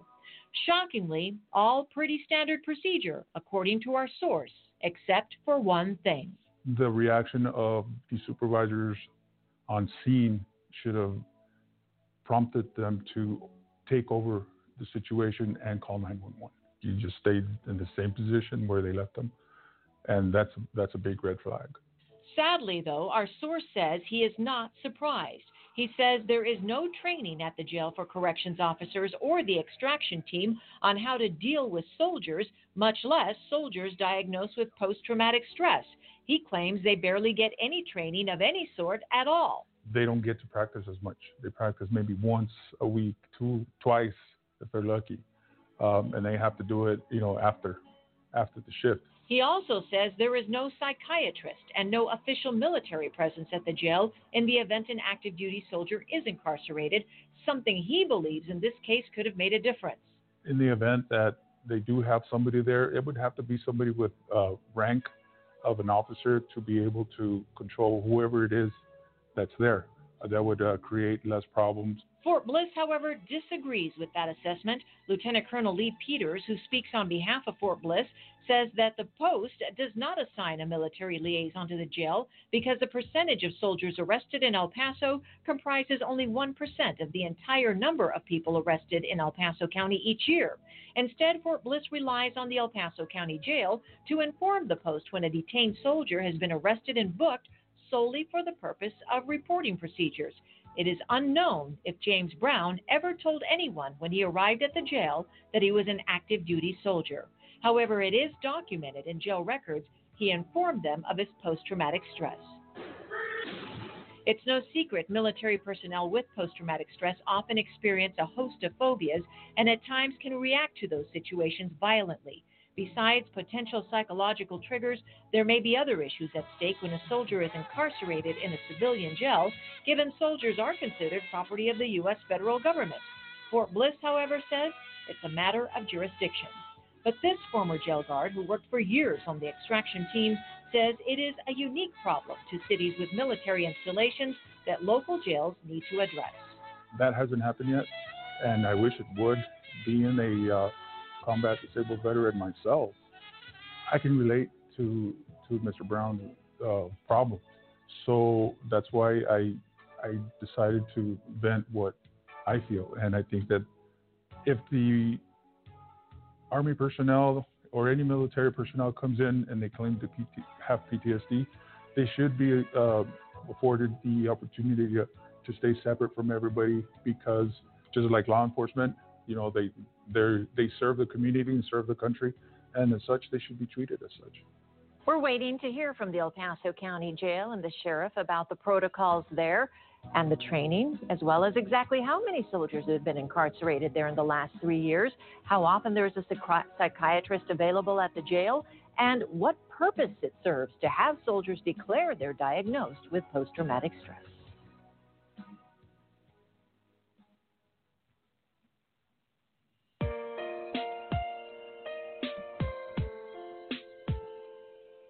Sergeant Brown was not a threat. He asked for a cup of water. He asked for a cup of water. I am I've heard that story over and over again. And I'm floored again. Threw some toilet paper at the door. He was not a threat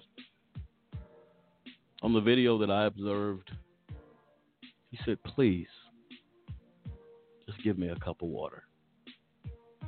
You rush four guys into this man's cell, a soldier, a decorated soldier.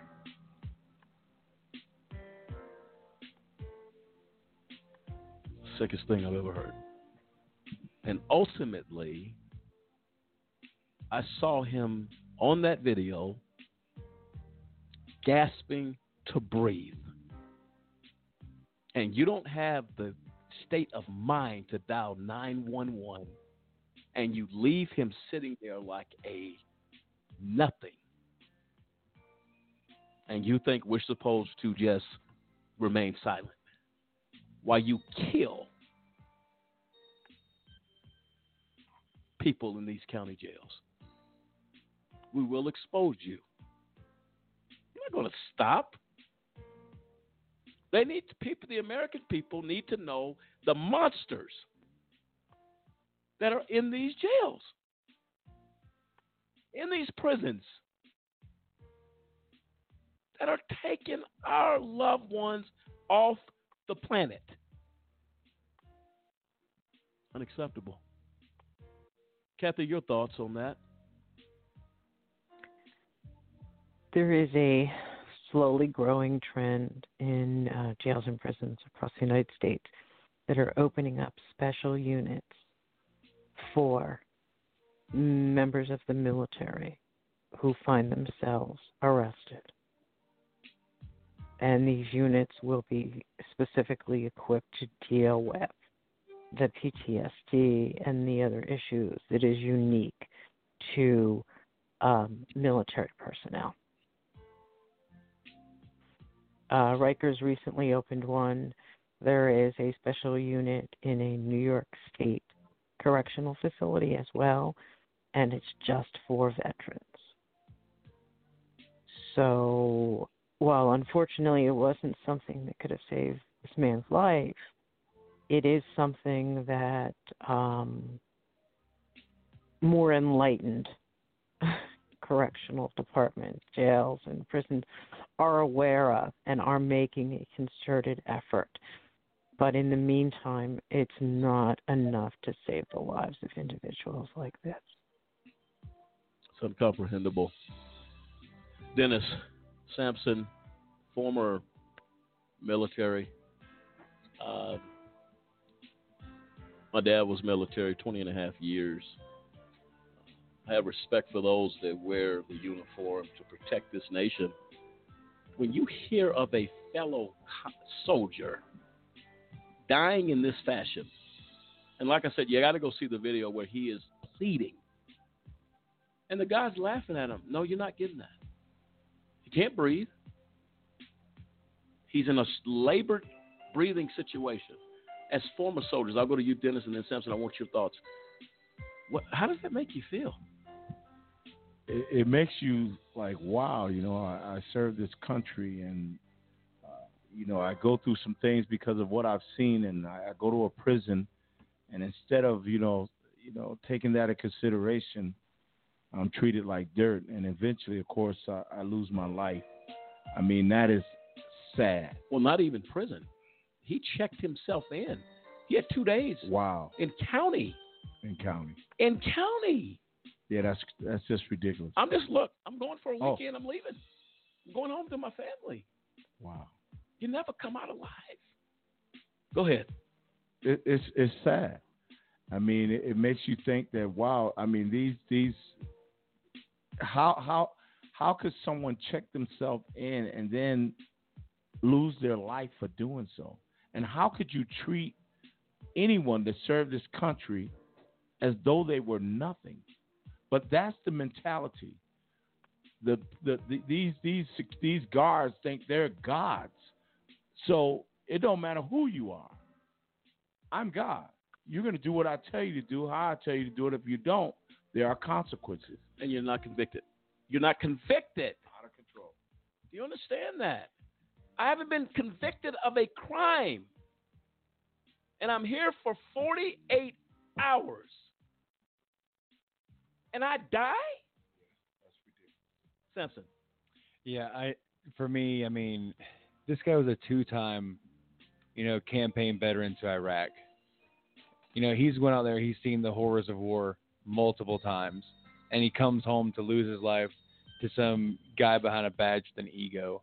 And I mean, it's just it disgusts me because we when we serve, like you know, they there's the old analogy. Yeah, we we write a paycheck up to you know, including our life to defend this country, but we don't want to come home and die here at the hands of a system that is corrupt, at the hands of some guard that, like you said, they want to mock us, and then you want to talk about the collateral damage here.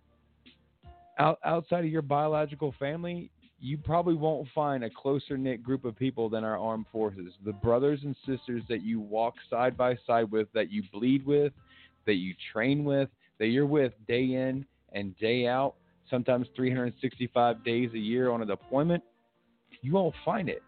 And the, it, the effects just ripple throughout the community. Listen to this number. As of 2018, 731,000 people are in local jails. 465,000 are not convicted. Are not convicted. Do you understand what I just said? That's over fifty percent. Yeah. And you're treating these people, you shouldn't treat the guilty the way these people are treated. They're in county waiting for justice. Unacceptable. Kathy, I want your closing thoughts if I can. We're up against the clock. Such a uh, insightful person. We can't thank you enough for talking to us tonight, talking to our listeners, adding your perspective to this conversation. Give me your closing thoughts. How do we get out of this mess And what lies ahead for this nation if we don't? I hate to think of what lies ahead for the nation if we don't. The most important thing we can do is take our voices and get out there and educate as many people as as as possible. I think that what happened was when we saw the you you know the passage of the First Step Act, it became apparent that American voters are interested in criminal justice reform. They want criminal justice reform. They feel the time is right for criminal justice reform, and we need, we as advocates need to use that as a springboard to get out there and educate individuals as to what's going on in jails and prisons in this country. Absolutely. Kathy, thank you so much. You're always welcome on this show. We're going to be doing you. this series. We are here every Tuesday, a program note every Tuesday. Uh, we will be here uh, 8 p.m. to 8 to 10 Eastern Standard Time. And in the event, if needed, uh, we will carry on uh, on Thursday evenings. But right now, we are Tuesday nights. Tell everybody you know, Kathy, anybody that's interested in what's going on, please uh, have those folks join us. Whenever you want to come on the show and your voice wants to be heard, let me know. You have an open invitation anytime we go on air. Believe that, okay? Thank you so much. It was a pleasure. A pleasure. Be as well, well. everyone. Thank you. You too, Kathy. You too. Good night. Have a good night. All right. And a courageous lady. What do you say? She's been through it, has seen a lot. Um, um, and we're grateful at AJC Radio to have her uh, always uh, available to come on this show and to give her perspective. Uh, and I agree with her.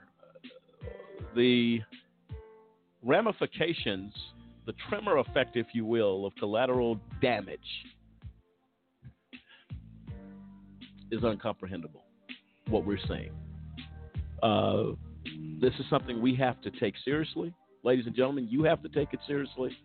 Uh, this is something that will continue. Please join us Tuesday night, 8 p.m. Eastern, uh, as we continue this uh, collateral damage of injustice. And to every person, uh, every person that has been lost, every person that has suffered the pain, family members who've lost sleep at night, who many of them have had to go into counseling trying to cope with injustice.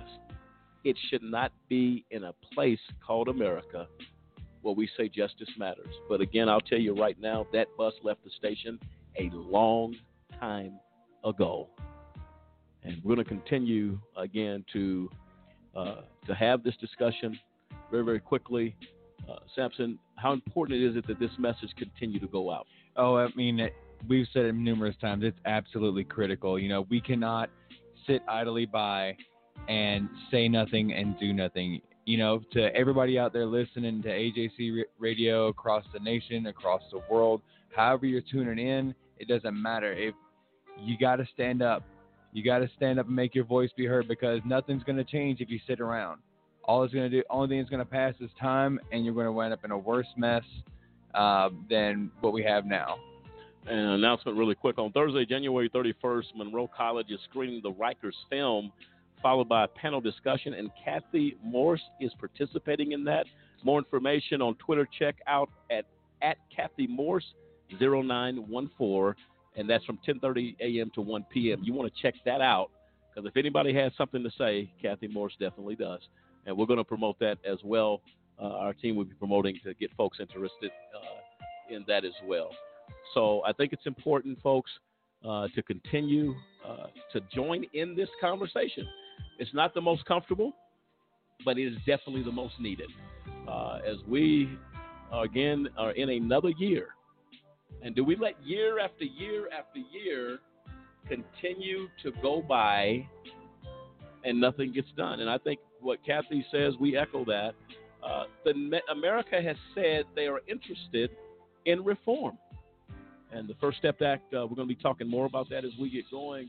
All these shows uh, dedicated to the IRP 5 as we fight for justice for those guys, uh, we'll continue to do so uh, because they are, without question, uh, the collateral damage of injustice. Make no mistake about it. And and uh, again, folks, join us every week. Tell everybody you know about this show. Uh, all of our shows are archived. You can go to ajcradio.com, uh, listen to any show that we've had, uh, and you can tune into that uh, as you as as it's convenient for you. So we appreciate that. And uh, folks, we'll say again tonight. This series will continue. Collateral damage of injustice continues next Tuesday. We'll see you then. Good night, America.